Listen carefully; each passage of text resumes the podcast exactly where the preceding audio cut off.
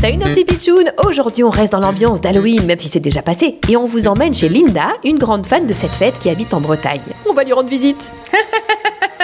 Bienvenue chez moi, les pitchounes Voilà, c'est vrai que c'est flippant chez vous et puis vous ressemblez à une vraie sorcière. Pas mal, hein, mon déguisement Vous prendrez bien un petit biscuit tête de mort Euh oui, pourquoi pas. Oh, vous avez des biscuits citrouilles aussi. Hum, un vrai régal. Venez, je vous emmène dans mon jardin.